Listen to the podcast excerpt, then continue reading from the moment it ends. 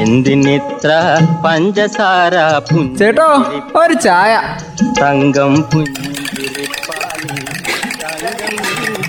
പുഞ്ചിരിപ്പാലിൽ തങ്കം പുഞ്ചിരിപ്പാലിൽ തങ്കം പുഞ്ചിരിപ്പാലിൽ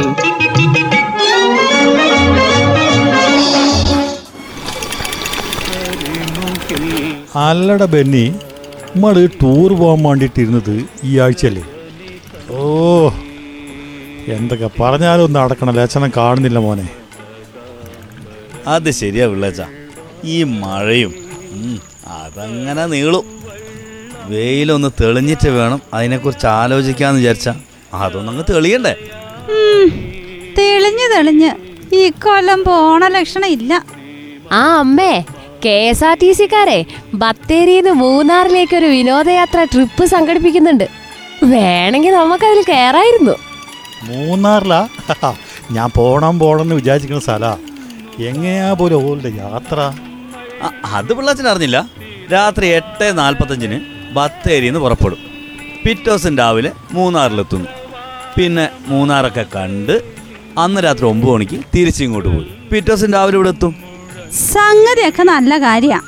അടുപ്പിച്ച മൂന്ന് ദിവസമായതുകൊണ്ട് മടുത്തു പോവോ? ഏയ് അങ്ങനെയൊന്നുമില്ല. ടൂറല്ലേ അമ്മേ?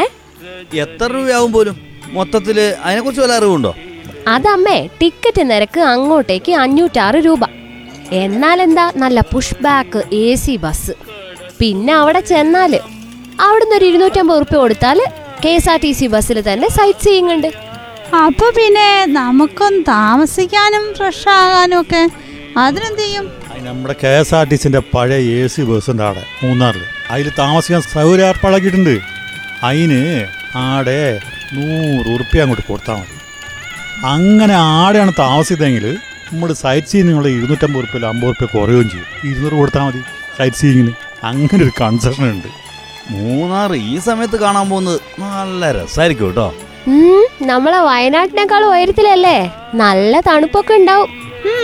എന്തായാലും നല്ലൊരു ട്രിപ്പാല്ലേ ടൂറിസത്തിന്റെ കാര്യമാണ് നമ്മുടെ എടക്കൽ ഗുഹയ്ക്ക് പൈതൃക പദവി ഇത്ര കാലമായിട്ടും കിട്ടിയില്ല പോലും. അത് വലിയ കുഴപ്പം തന്നെയാണ് ഈ പുരാവസ്തു വകുപ്പേ കുറെ പ്രവർത്തനങ്ങളൊക്കെ നടത്തിയതാണല്ലോ പിള്ളച്ച. അതെങ്ങും എത്തിയില്ല.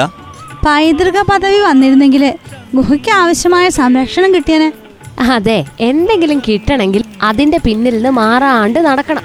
ഇതിപ്പോ എപ്പോഴെങ്കിലും ഒരു ശ്രമം നടത്തിയിട്ട് പിന്നെ അങ്ങോട്ട് തിരിഞ്ഞു നോക്കാണ്ടിരുന്നാ കിട്ടുമോ അതായത് ഈ ആയിരത്തി തൊള്ളായിരത്തി എൺപത്തി നാലിൽ നമ്മുടെ സംസ്ഥാന പുരാവസ്തു വകുപ്പ് ഇത് സംരക്ഷിത സ്മാരകമായിട്ട് പ്രഖ്യാപിച്ചായിരുന്നു. അന്ന് മുതൽ ഇതിന്റെ എല്ലാ കാര്യത്തിലും ശ്രദ്ധ ഓലല്ലേ നടത്തണത് അതിന്റെ ചുറ്റുമുള്ള പ്രദേശങ്ങൾ സംരക്ഷിക്കാൻ വേണ്ടി അന്ന് തീരുമാനിച്ചതാ.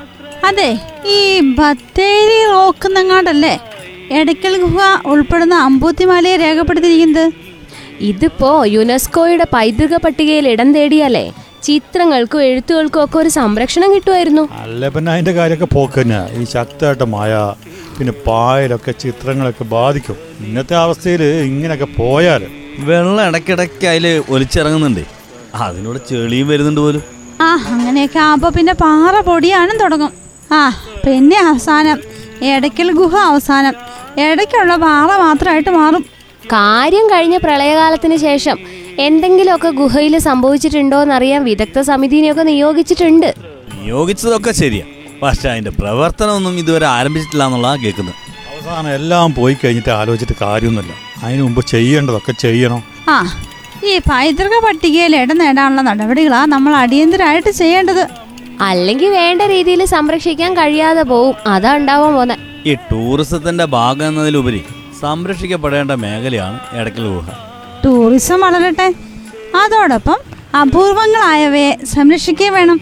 എന്തിനിത്ര പഞ്ചസാര ചേട്ടോ ഒരു ചായ. തങ്കം പുഞ്ചിരിപ്പാലിൽ തങ്കം പുഞ്ചിരിപ്പാലിൽ തങ്കം പുഞ്ചിരിപ്പാലിൽ.